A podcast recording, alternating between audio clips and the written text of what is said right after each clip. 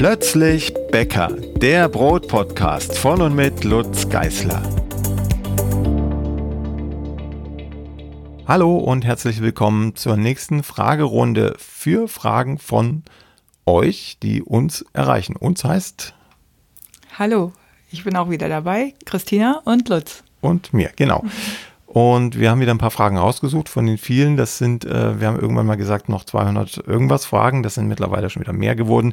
So viel können wir gar nicht abarbeiten, wie hier eintrudeln. Aber die meisten Fragen sind ja eh schon beantwortet im Blog oder schon im Podcast Thema gewesen. Deshalb immer gern der Verweis auf die anderen Podcast-Folgen, wo sehr, sehr viel schon beantwortet ist. Aber wir widmen uns mal neuen Fragen und als erstes kommt eine Frage von Oliver mit einer ziemlich einfachen Antwort. Oliver fragt oder schreibt, ich probiere mich momentan durch die Rezepte von Kruste und Krume und finde das Buch gerade für Anfänger wirklich genial. Ich möchte nun ein Captain Crusto als 2 Kilo Leib backen und möchte einfach die Mengen verdoppeln. Wie würde sich das denn nun auf die Backzeit auswirken? Ja, die einfache Antwort ist, ähm, das ist immer unterschiedlich, je nach Gebäck, also je nachdem, wie locker oder kompakt so ein Brot gelingt oder vom Rezeptautor gelingen soll.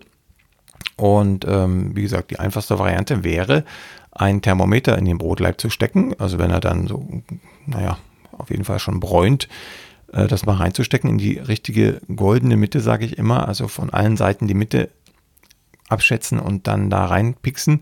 Und dann hat das Brot im besten Falle 96 bis 98 Grad Kerntemperatur und ist dann definitiv durchgebacken. Das wäre die Variante, die auch ich immer nutze, weil ich auch bei Rezepten, wo eigentlich klar ist, wie lange sie backen sollen, die Brote immer vergesse, auf die Uhr zu gucken, wann ich sie reingeschoben habe. Und dann muss ich einfach irgendwann das Thermometer reinstechen, um das Brot nicht zu lang zu backen, weil dann würde es trocken werden. Vor allem bei hellen Broten, also bei, bei lockeren Weizenbroten zum Beispiel passiert das gern ähm, oder bei Süßgebäck.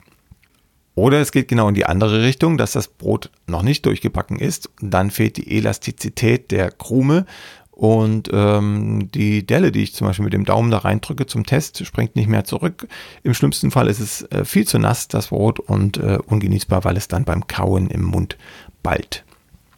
So, also Thermometer unabdingbar.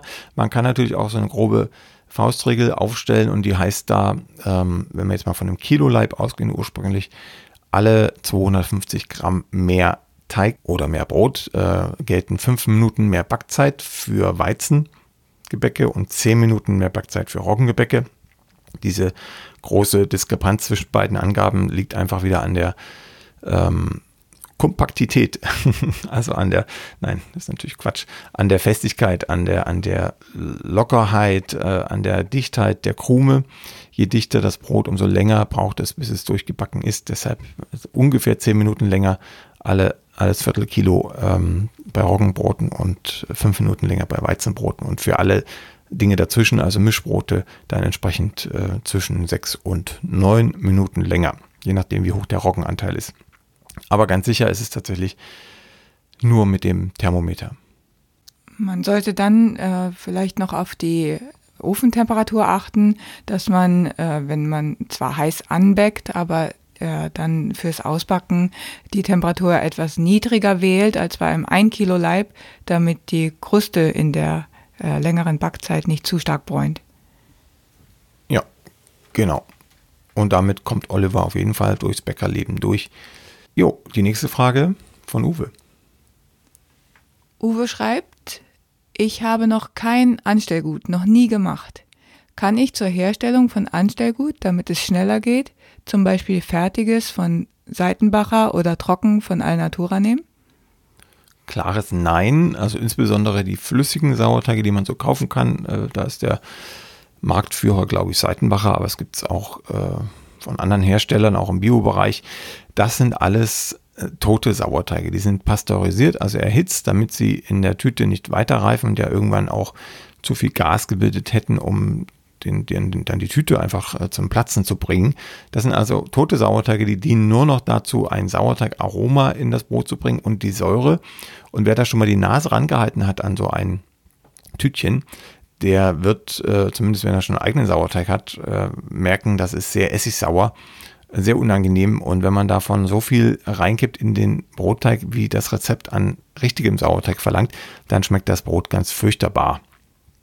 Und deshalb äh, würde ich davon abraten, nur im Notfall. Und selbst im Notfall ist, glaube ich, äh, ein, ein Hauch guter Essig, also irgendein Balsamico-Essig im Brot, immer noch sehr viel angenehmer und man senkt den pH-Wert äh, angenehmer als ein Fertigsauerteig aus dem Laden. Äh, nun gibt es ja noch die trockenen Sauerteige, die Uwe auch angesprochen hat.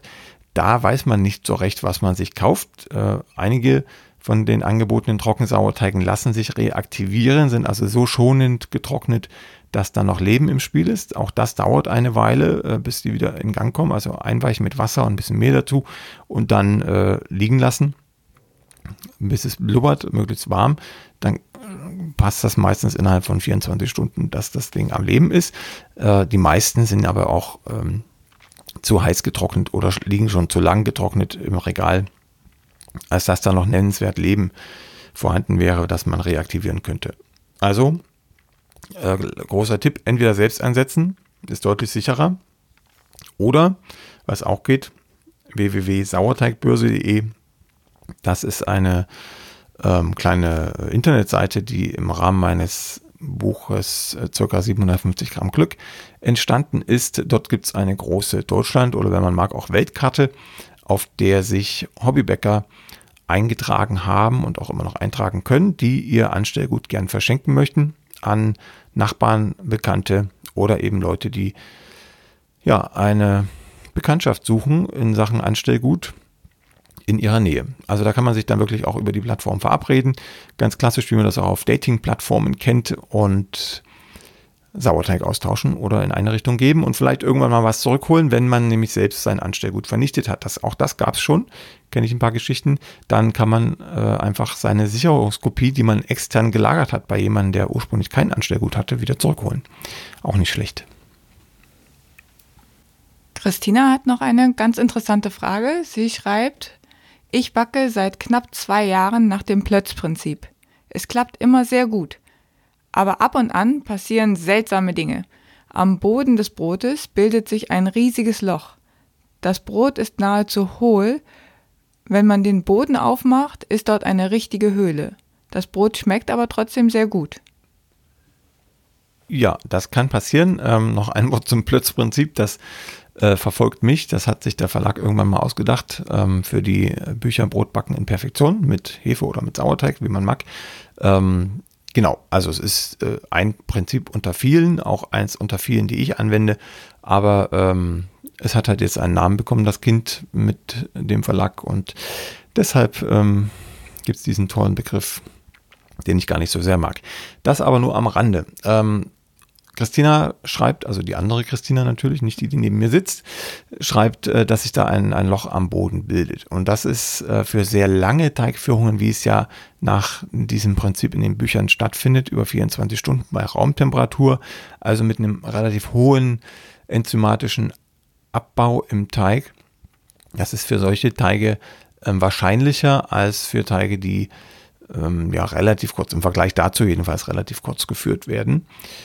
Weil das Klebergerüst schon ein bisschen angenagter ist durch die Enzyme, also vor allem durch Proteinasen, die Eiweiß abbauen, Proteine abbauen und Gluten, Kleber, Eiweiß ist ja, sagt der Name, ein Eiweiß und das wird auch angeknabbert. Das verbessert den Geschmack des Brotes ganz, ganz kräftig, aber es sorgt halt auch dafür, dass das Klebergerüst nicht mehr ganz so äh, stabil ist und in der Lage ist, Gas aufzufangen. Und deshalb kann es passieren, vor allem wenn man recht heiß anbeckt, zum Beispiel im gussheißen Topf, äh, kann es passieren, dass sich unten äh, so ein, so ein ähm, ja, wie soll ich sagen, explosiver, äh, explosive Erosion ent entwickelt. Also das heißt, dass sich das Gas, was schon im Teig ist, ähm, ausdehnt und dann nicht mehr den Halt findet im Teiggerüst, dass es sich äh, in mehrere kleinere Bläschen ähm, ähm, ja, umbilden kann in der Krume, sondern dass sich äh, das Gas sammelt und dann an einem äh, Punkt sammelt und das, dieser Punkt ist dann im Grunde diese große Blase, das große Loch im Brot. Da kann man ähm, ein bisschen gegenwirken, indem man zum Beispiel den Teig nicht ganz so sehr reif werden lässt. Ich vermute mal, dass bei Christina auch ein bisschen wärmer war als 20 Grad. Die Bücher sind ja auf ungefähr 20 Grad Raumtemperatur ausgelegt. Wenn es wärmer ist, dann reifen die Teige schneller und wenn sie recht reif verarbeitet werden, dann ist das Risiko einfach höher, dass man so ein Loch unten unterm Boden kriegt, als wenn sie, ähm, naja, schon reif, aber nicht, nicht äh, überreif oder zu reif verarbeitet werden. Das ist eine Erfahrungssache. Ich würde Christina jetzt einfach raten, den Teig mal ein bisschen früher zu formen. Also nicht so reif, wie er bisher war, sondern ein bisschen früher. Und dann sollte sich das Problem wahrscheinlich schon gegeben haben. Oder wenn, wenn sie die Temperatur steuern kann, dann natürlich auch gern zwischen 18 und 20 Grad reifen lassen. So ist es gedacht. So sind die Zeiten kalkuliert dann auch im Buch. Und auch dann sollte es funktionieren. Und ein bisschen früher heißt ja tatsächlich teilweise deutlich früher, denn ähm, ein paar Grad mehr machen ja schon ein paar Stunden und nicht nur ein paar Minuten aus. Genau, also da geht es wirklich um die Temperatur. Wenn das jetzt äh, statt 20, 22 Grad sind, dann darf man ruhig gut und gern mal drei, vier Stunden abziehen. Wenn es 23, 24 Grad sind, dann, ähm, naja, es ist noch nicht ganz die Hälfte der Reifezeit, aber man nähert sich dieser Zahl an. Und äh, 25, 26 Grad bedeutet dann automatisch, dass die Reifezeit sich halbiert. Also dass wir statt 24 Stunden nur noch 12 Stunden Reifezeit haben. Sonst ist der Brotteig äh, nicht nur am Ende mit einem Loch im Brot ähm, versehen, sondern dann äh, hat man einfach ein Fladenbrot und ein Brot ohne äh, Struktur, ein Gummibrot am Ende in flacher Form. Eine Frage erreicht uns aus der Schweiz von Franka. Franka schreibt, ich habe inzwischen erfolgreich einen Roggensauerteig gezüchtet. Er heißt Gustavo. Und Gustavo hat sie über Roggenvollkornmehl gezüchtet. Hier in der Schweiz ist die Suche nach gewissen Mehltypen sehr mühsam und teilweise auch nicht lösbar. Ich würde gerne nicht nur mit Roggenvollkornmehl backen und auffrischen, aber Roggenmehl L50 ist hier bei mir in der Region einfach nicht zu bekommen. Das gibt es aus Schweizer Produktion einfach nicht. Was die Schweizer Müller aber haben, ist sogenanntes Roggenmehl hell oder dunkel. Dort wird ein Roggenmehl mit weniger Vollkornanteil im Verhältnis 90% feines Roggenmehl und 10% Weizenmehl gemischt. Nun ist meine Frage, ob ich dieses Mehl unbesorgt für das Auffrischen von Gustavo verwenden kann, da dort ja 10% Weizen enthalten ist. Ja, das geht sehr gut. Also dem Sauerteig ist jetzt grundsätzlich gesagt, erstmal egal, was er für Futter bekommt. Also ob das jetzt Weizenmehl ist, Roggenmehl ist, ein Gemisch ist, Dinkel, Buchweizen, was auch immer. Hauptsache, der hat Stärke und Nährstoffe dabei. Und das ist in jedem Mehl gegeben, je nach Type und Getreidearten ein bisschen unterschiedlich. Aber genau darum geht's dann am Ende. Ähm, die Nahrung selbst, also eben, ist es jetzt Weizen, ist es Roggen, ist es die Type oder eine andere, spielt nicht die große Rolle. Wichtig ist, dass das Futter konstant bleibt, wenn man sein Anstellgut ähm, füttert, ähm, weil sich dann der Stoffwechsel der Mikroorganismen, also der Hefepilze und der Milchsäurebakterien, darauf einstellen kann. Problematisch wäre es, wenn ich jedes Mal, also jedes Mal, wenn ich auffrische, füttere, ähm, das Mehl wechsle.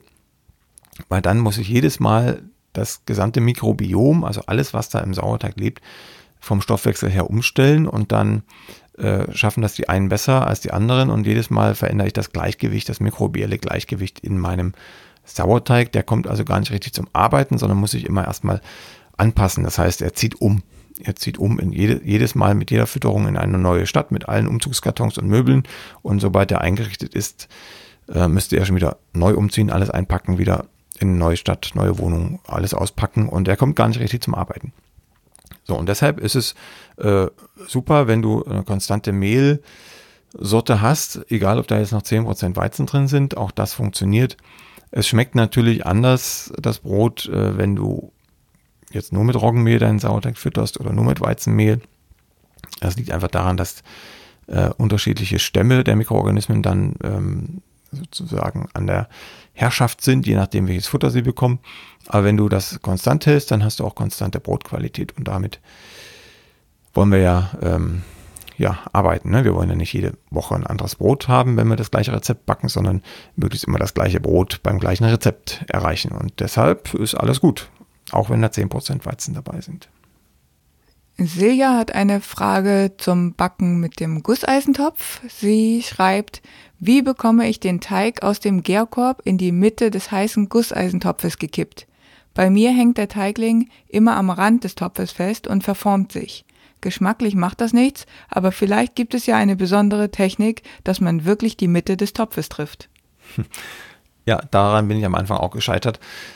Das Problem ist ähm, weniger ja, der Topf und auch nicht die Größe des Topfes, sondern die Stelle, an der man den Gärkorb ansetzt. Und zwar ähm, setze ich den Gärkorb äh, immer am Rand an. Also wenn wir jetzt uns vorstellen, ich habe den Gärkorb in der Hand, der Teig, den guckt mich an nach oben, äh, dann setze ich, und der, und der, Topf ist vor mir, dann setze ich den, die hintere Kante, also die von mir weg zeigt, des Gärkorbs an die vordere Kante, die zu mir hin zeigt, des Gusseisentopfes an und dann kippe ich das rein. Also ich denke mir sozusagen so eine Art Scharnier zwischen Topf und, und Gärkorb und dann kippe ich den über diese Kante da rein. Denn wenn ich in der Mitte ansetzen würde, dann fällt der automatisch an den Rand, an den hinteren Rand des Topfes. Das ist ähm, Silja ja passiert, deshalb einfach ein Stück quasi nach vorn zum Körper hinrutschen mit dem Gärkorb und äh, reinfallen lassen. Mehr kann ich dazu nicht sagen. Was auch geht, ähm, da ist man ein bisschen treffsicherer. Es gibt Töpfe, die sehen so ein bisschen aus wie, äh, wenn man sie umdreht, jedenfalls wie eine Pfanne. Also ähm, von Lodge gibt es da einen Topf, den habe ich auch immer verlinkt, aber den gibt es mittlerweile nicht mehr, ähm, zumindest bei Amazon nicht und bei anderen Händlern habe ich ein bisschen lang auch nicht sehen können. Es gibt so einen Topf, der hat einen, auch zwei Griffe und wenn ich den Deckel abmache, ist der Deckel gleichzeitig eine gute Pfanne, eine Bratpfanne und äh, der untere Teil ist wie ein Topf geformt und wenn ich das eben umdrehe, dass die Bratpfanne quasi unten, äh, ja doch die Bratpfanne unten ist und der hohe Teil des Topfes oben als Deckel, dann kann ich einfach mein Teigling ohne diesen hohen Rand in diesen Deckel kippen und den Topf quasi oben drauf setzen. Das funktioniert super und äh, ist auf jeden Fall sicherer als das mit diesem hohen Rand auszuprobieren. Wer das nicht anders hat, also, also so wie ich auch, ich habe auch andere Töpfe noch, wo das nicht geht mit diesem flachen Deckel, dann, äh, wie gesagt, das Scharnierdenken an der Vorderseite, an der Vorderkante des Gusstopfes und an der Hinterkante des Gärkorbes und dann reingleiten lassen. Wir haben ein, noch eine Frage von Peter. Peter schreibt, auf meinem Sauerteig hat sich ein weißgrauer Belag, Belag gebildet, also auf dem Anstellgut. Ich nehme an, dass es sich um Karmhefe handelt. Kann man den Sauerteig verwenden, trotz dieser Hefe? Ja, auf jeden Fall. Karmhefe ist nichts Schlimmes. Das heißt, man stirbt nicht von, man kriegt keine Magenschmerzen oder irgendwas. Ähm, die bildet sich meist unter Anwesenheit von Sauerstoff, deshalb eben auch oben auf der Oberfläche. Und wenn man für gute Belüftung sorgt im Glas, das macht man automatisch, wenn man den Deckel abschraubt, dann hat man schon sozusagen den Grundstein für Karmhefe gelegt, äh, wenn sie sich da irgendwie einnistet. Dann ist das so, dann kriegt man sie auch selten wieder weg. Man kann probieren, ähm, das Anstellgut, also die Oberfläche des Anstellgutes dick und großzügig abzunehmen und dann für die nächste Auffrischung nur von ganz unten also da, wo im Grunde kein Sauerstoff hinkommt, während der Reife und auch während der Lagerung nicht, von ganz unten ein bisschen Anstellgut rauszunehmen und dann äh, neu aufzufrischen. Das geht äh, und dann ist sie unter Umständen wieder weg.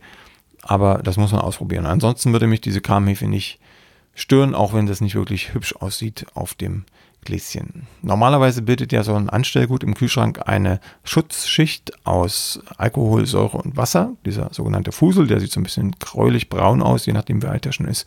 Und das ist die Schutzschicht für den Sauerteig. Aber manchmal kommt halt doch die Karmhefe dazwischen und äh, tut nichts, aber sieht nicht so schön aus, sieht ein bisschen aus wie Schimmel. Michael schickt uns zwei verschiedene Fragen. Wir fangen erstmal mit der ersten Frage an.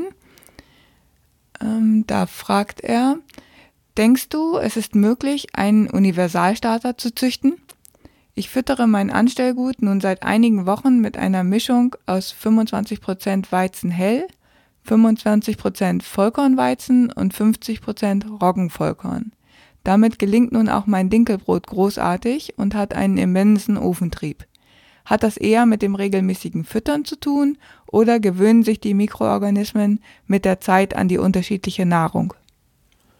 Ja, ähnliches Thema hat man eben schon bei der anderen Frage von Silja. Mm, ja, fertig. Nein, ähm, das Anstellgut kann super als Universalstatter gezüchtet sein oder manche nennen das auch Hybrid-Sauerteig oder gibt es noch tausend andere Namen dafür. Ich bin da auch ein bisschen im Brotbackbuch Nummer 4, also im Sauerteigbuch eingegangen darauf. Ähm, hier in aller Kürze. Auch hier gilt natürlich wieder, dass sich die Mikroorganismen an die neue Nahrung gewöhnen müssen. Das ist das Wichtige. Ähm, die Zusammensetzung der Nahrung ist nicht so wichtig wie der Fakt, dass sie sich daran gewöhnen müssen und das braucht Zeit. Und wenn sie sich daran gewöhnt haben, dann arbeiten sie aber auch vernünftig. Und hier ist ja auch ein hoher Vollkornanteil dabei, das heißt, Nährstoffe sind ausreichend vorhanden. Und dann kann man natürlich ähm, sozusagen von allem was haben. Wenn man jetzt immer mal mit Weizen, Sauerteigbroten backt und mit Roggen, Sauerteigbroten, dann ähm, und man nur einen Starter haben möchte, dann macht es schon Sinn, beide Mehle da reinzupacken. Dann ist zumindest ähm, der Weg zu dem einen oder zu dem anderen nicht mehr so weit, als wenn ich mit Weizen füttere und später daraus ein Roggenvollkornbrot oder ein Roggenbrot backen möchte oder andersrum. Das ist schon eine, ein guter Ansatz und ähm, es spricht überhaupt nichts dagegen. Es wird das Einzige, was äh, vielleicht dagegen spricht, ist, dass du nicht weißt, ob dein Dinkelbrot mit einem Dinkelanstellgut nicht noch einen Tick besser schmecken würde.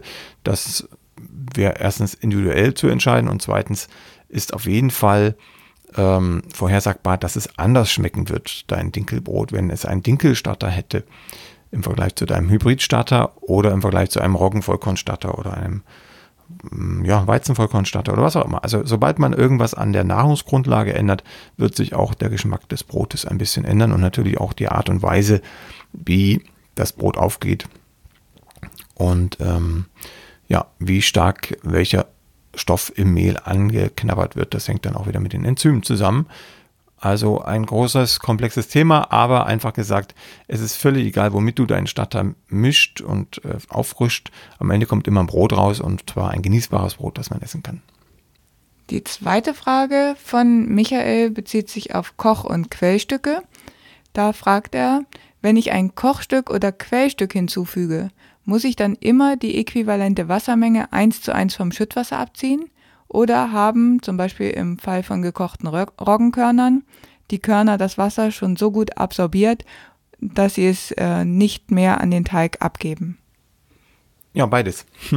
Also wenn ich ein Rezept umbaue oder ergänze um ein Kochstück, ein Quellstück, ein Brühstück, dann ähm, gehe ich erstmal davon aus, und zwar konservativ, da bin ich sozusagen CDU-Anhänger, wenn man das so möchte, ähm, gehe ich konservativ davon aus, dass das Wasser nicht gebunden ist in diesen äh, Nullteigen, so heißen die ja offiziell als Überbegriff. Das ist natürlich völliger Quatsch, aber ähm, so schütze ich mich davor, dass der Teig am Ende zu weich wird. Der wird natürlich viel zu trocken durch diese Herangehensweise, aber ich kann Wasser nachschütten im Hauptteig beim ersten Versuch. Wenn ich das äh, nicht tue, wenn ich also so tue, als wäre das Wasser komplett gebunden und schütte dann einfach ganz normal die gesamte Wassermenge, die im Rezept ursprünglich stand, auch nochmal in den Hauptteig, dann habe ich meistens einen etwas zu weichen Teig und da kann ich nicht mehr viel tun. Ne? Da, also Mehl nachgeben, haben wir schon gelernt, ist verboten, weil alle Rezepte auf das Mehl berechnet sind. Also alle Zutaten hängen von der Mehlmenge ab und wenn ich die Mehlmenge verändere, muss ich alle anderen Zutaten auch entsprechend korrigieren. Und das macht Arbeit, das macht auch keinen Sinn. Deshalb ist es sinnvoller, mit weniger Wasser zu arbeiten und dann lieber Wasser nachzuschütten. Und deshalb ziehen wir erstmal pauschal das gesamte Wasser, was wir an einen Nullteig gebunden haben, vom Hauptteig ab.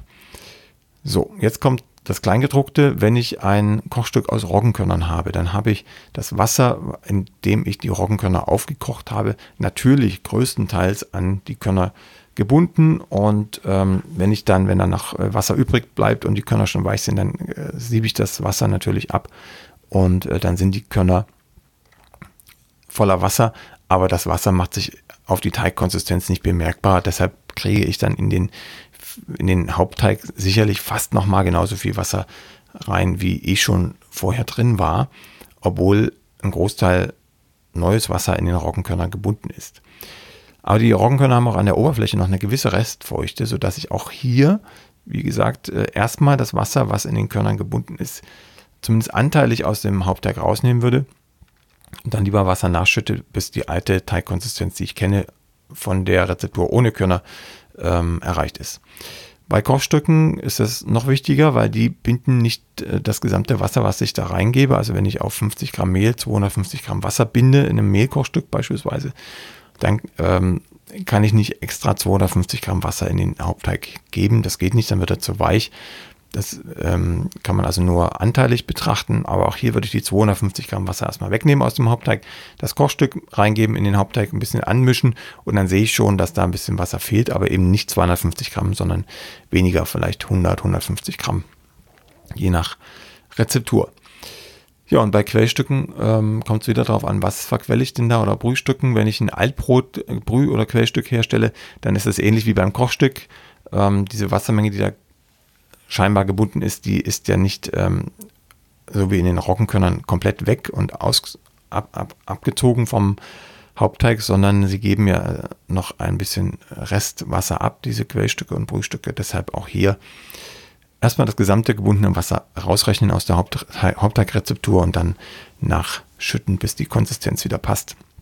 Bei Saatenquellstücken, also wenn ich Sonnenblumenkerne, Kürbiskerne etc. verquelle, sieht das schon ein bisschen anders aus. Die haben zwar auch noch eine Oberflächenrestfeuchte, aber ein Großteil des Wassers ist wieder in die Saat gebunden. Und äh, deshalb kann ich da fast das gesamte Wasser, was ich da reingebunden habe, ähm, noch im Hauptteig belassen. Das ist dann also insgesamt ähm, fast die doppelte Wassermenge in den Hauptteig passt, die schon in den Körnern gebunden ist. Wenn man alles aufaddiert, natürlich nur. So, jetzt haben wir noch eine Frage aus Thüringen. Das freut mich besonders, weil ich komme ja aus Sachsen und Sachsen ist nicht so weit weg von Thüringen. Genau, Ralf aus Thüringen schreibt, ich backe schon mehrere Jahre. Jetzt habe ich mir einen Holzbackofen zugelegt für draußen und dazu meine Frage, haben Sie ein Buch für freigeschobene Brote, da die Temperatur sich da ja etwas anders verhalten kann? Ja und nein, beides zugleich. Also müssen wir erstmal ein paar Begriffe klären. Ähm, freigeschobene Brote sind unabhängig vom Holzofen. Also man kann natürlich auch, und das machen die meisten ja sowieso, im Haushaltsbackofen freigeschobene Brote backen. Freigeschoben heißt da einfach, dass sie ohne Form gebacken werden. Das heißt, die liegen als Teigling einfach so im Backofen und werden von nichts gestützt, außer von sich selbst, von ihrem eigenen Teiggerüst und natürlich ein bisschen vom Backstein, der da drin liegen sollte im Ofen. Freigeschobene Brote kann ich natürlich auch im Holzbackofen backen. Das will ja ähm, Ralf tun.